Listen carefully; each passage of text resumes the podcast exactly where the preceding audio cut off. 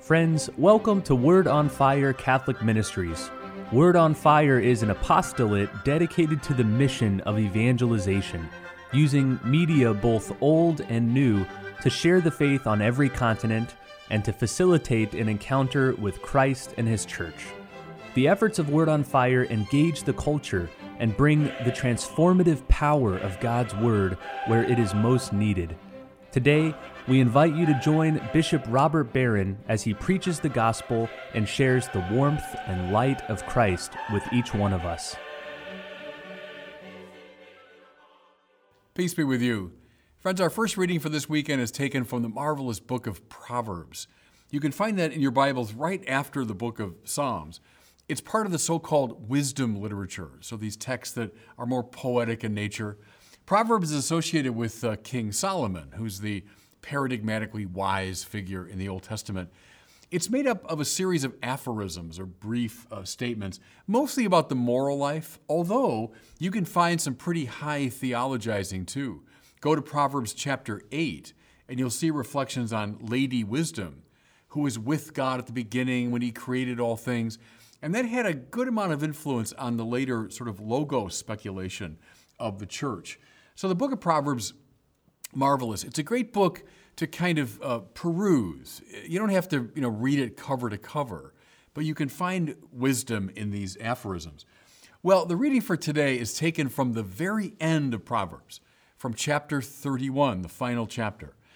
Very interesting how a book dedicated to wisdom ends with a kind of hymn of praise to a wise, industrious, resourceful wife it ends with singing the praise of this marvelous woman. We could speak, if you want, of a, a, kind of feminism within the book of Proverbs, since it ends this way, and lady wisdom is identified in uh, Proverbs chapter 8. But I don't want to focus so much on that theme today, but rather on what I'd call a theology and spirituality of work. It's a theme that's very dear uh, to St. Pope John Paul II but one that we don't reflect on, I don't think, adequately. That work itself, in its various manifestations, is not something extraneous to the spiritual life, not something secular that we do alongside of our spiritual interests, but in fact is filled up with spiritual power. You know, when I was coming of age, I can't tell you how many times I heard this little adage. You know, it's, it's not about what you do, it's who you are right? It's not it's not what you do, it, it's not doing that matters so much, it's being that matters. Well, I mean, I'll admit there's something to that distinction. Sure, I, I get it, you know. At the same time, I've always felt that distinction is simplistic, as though we can simply uh, divorce our being from our action, our being from what we do, when in point of fact, I think our being is deeply influenced by our acting and by our doing. Work has a lot to do with the kind of people that we become. Again, another John Paul II theme. In our moral choices, he said, we make ourselves the people that we are becoming. And in a similar way, in the work that we do, we become the people that we are meant to be. Now, here's the first thing to think about now under this uh, rubric Adam, according to the book of Genesis, was given work to do, not simply after the fall, but before the fall. So there's a tendency to think, well, yes, after sin entered the world, then work is this kind of terrible burden. You know, we have to labor by the sweat of our brow, etc. Now, I don't deny for a second that work, like everything else in life, became worse after the fall. It became more difficult and complicated. That's true. However, remember, Adam was given work to do before the fall. Therefore, it belongs to what's good and beautiful and positive in our way of being human someone that uh, was very prominent in our country uh, some decades ago, the political commentator William F. Buckley Jr., once said this And I pass this advice on to many people who, who struggle with, uh, with depression. He said, Industry is the enemy of melancholy. Industry is the enemy of melancholy. In other words, when you're feeling down, one of the great things you can do is get to work. Get to work on a project. tends to make you feel better. Now, why? Why? Because work engages the powers. Think of your powers of mind, your powers of will, your powers of creativity and imagination. All of it is, is awakened when we give ourselves over to a project. I'll give you a, a silly example from my own life. You know, much of my life is um, kind of cerebral. You know, I'm preparing things like this, like a sermon, I'm writing an article, I'm going and giving a talk somewhere. Something I find really satisfying, no kidding, is doing the dishes.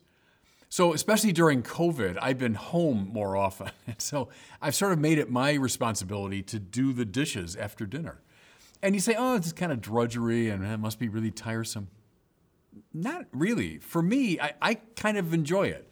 Here's this big mess of, of dishes, and then through, you know, simple effort of my hands and so on, I can bring all that to order. There's something satisfying about it. Now, extrapolate from that to all these different forms of work that we engage in and how powerful they are, how, how much they awaken what is best in us. Think of it this way, too. John Paul II made this point many times. In our work, we become collaborators with God, collaborate, to work with. Could God accomplish all his purposes on his own? Well, yeah, of course he could. He's God.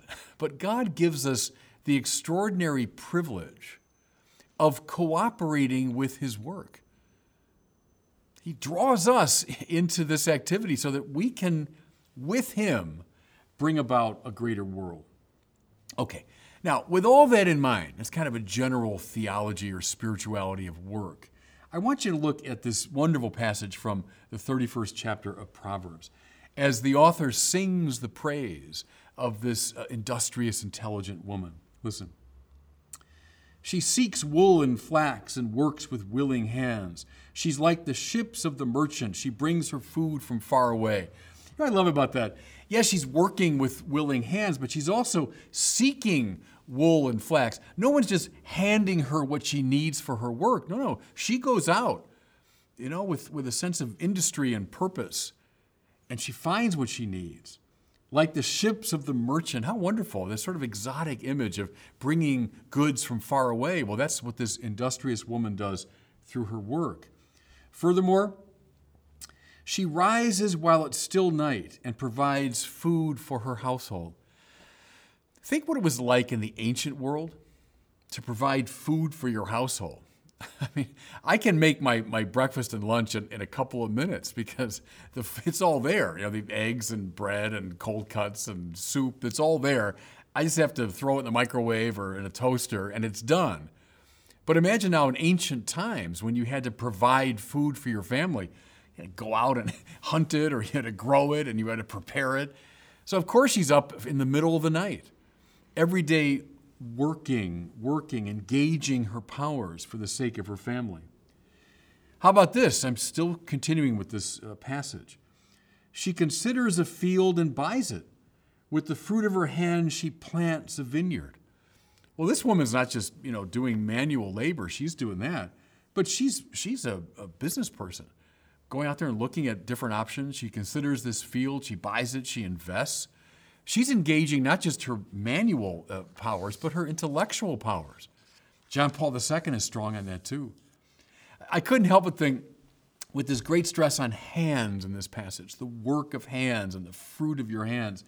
Uh, one of my great heroes, Bob Dylan, has that marvelous song, Forever Young, that has the line, May your hands always be busy, may your feet always be swift, may you have a firm foundation when the winds of changes shift.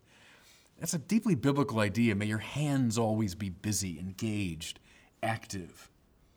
Then, how about this now? A different type of handiwork. She opens her hand to the poor and reaches out her hands to the needy. How wonderful. The same hands that, that prepare food and, and uh, work the fields are now reaching out to those in need. Perhaps it's the fruit of her industry that gives her the wealth that she's able now to share. That, too, everybody, is a type of work, isn't it? Work on behalf of the poor. Terrific. She does that too. Then this her clothing is described, and it's described as being of fine linen and purple. That means it's a very high level. We'd say like it's a very fancy uh, suit of clothes. But listen, but strength and dignity are her true clothing. Terrific, isn't it? So she is wearing fine clothes, but her the real beauty of her clothing is in her strength and dignity. How does she become strong? Through work. Where's her dignity come from? From her work. You know, those who um, suffer with unemployment, and, and that's, a, that's a, a curse in our society. What they feel, it's not just the financial burden of that, but it's the, it's the loss of dignity that, that people often feel when they lose their work, they lose their livelihood. That's where it comes from. Then this not just physical work, not just investment, not just giving to the poor, but listen to this. She opens her mouth with wisdom, and the teaching of kindness is on her tongue. She also does intellectual work. John Paul II talked about, and he was a man that knew both manual labor when he was a young man, and then a lot of intellectual labor. Philosopher, a theologian, a writer, a teacher he spoke about his desk as his intellectual workbench. I've always liked that because I, I, do a lot of work like that. And when I sit down at my office at my computer, I often think of John Paul II's line This is your intellectual workbench. You put in a, a good many hours of work on a sermon or an article or a book. What are you doing? Well, listen again. She opens her mouth with wisdom and the teaching of kindness is on her tongue. She does the work of the mind. Terrific, terrific. And then here's the wonderful coda with which the reading ends for today Charm is deceitful, be- beauty is fleeting. True, isn't it?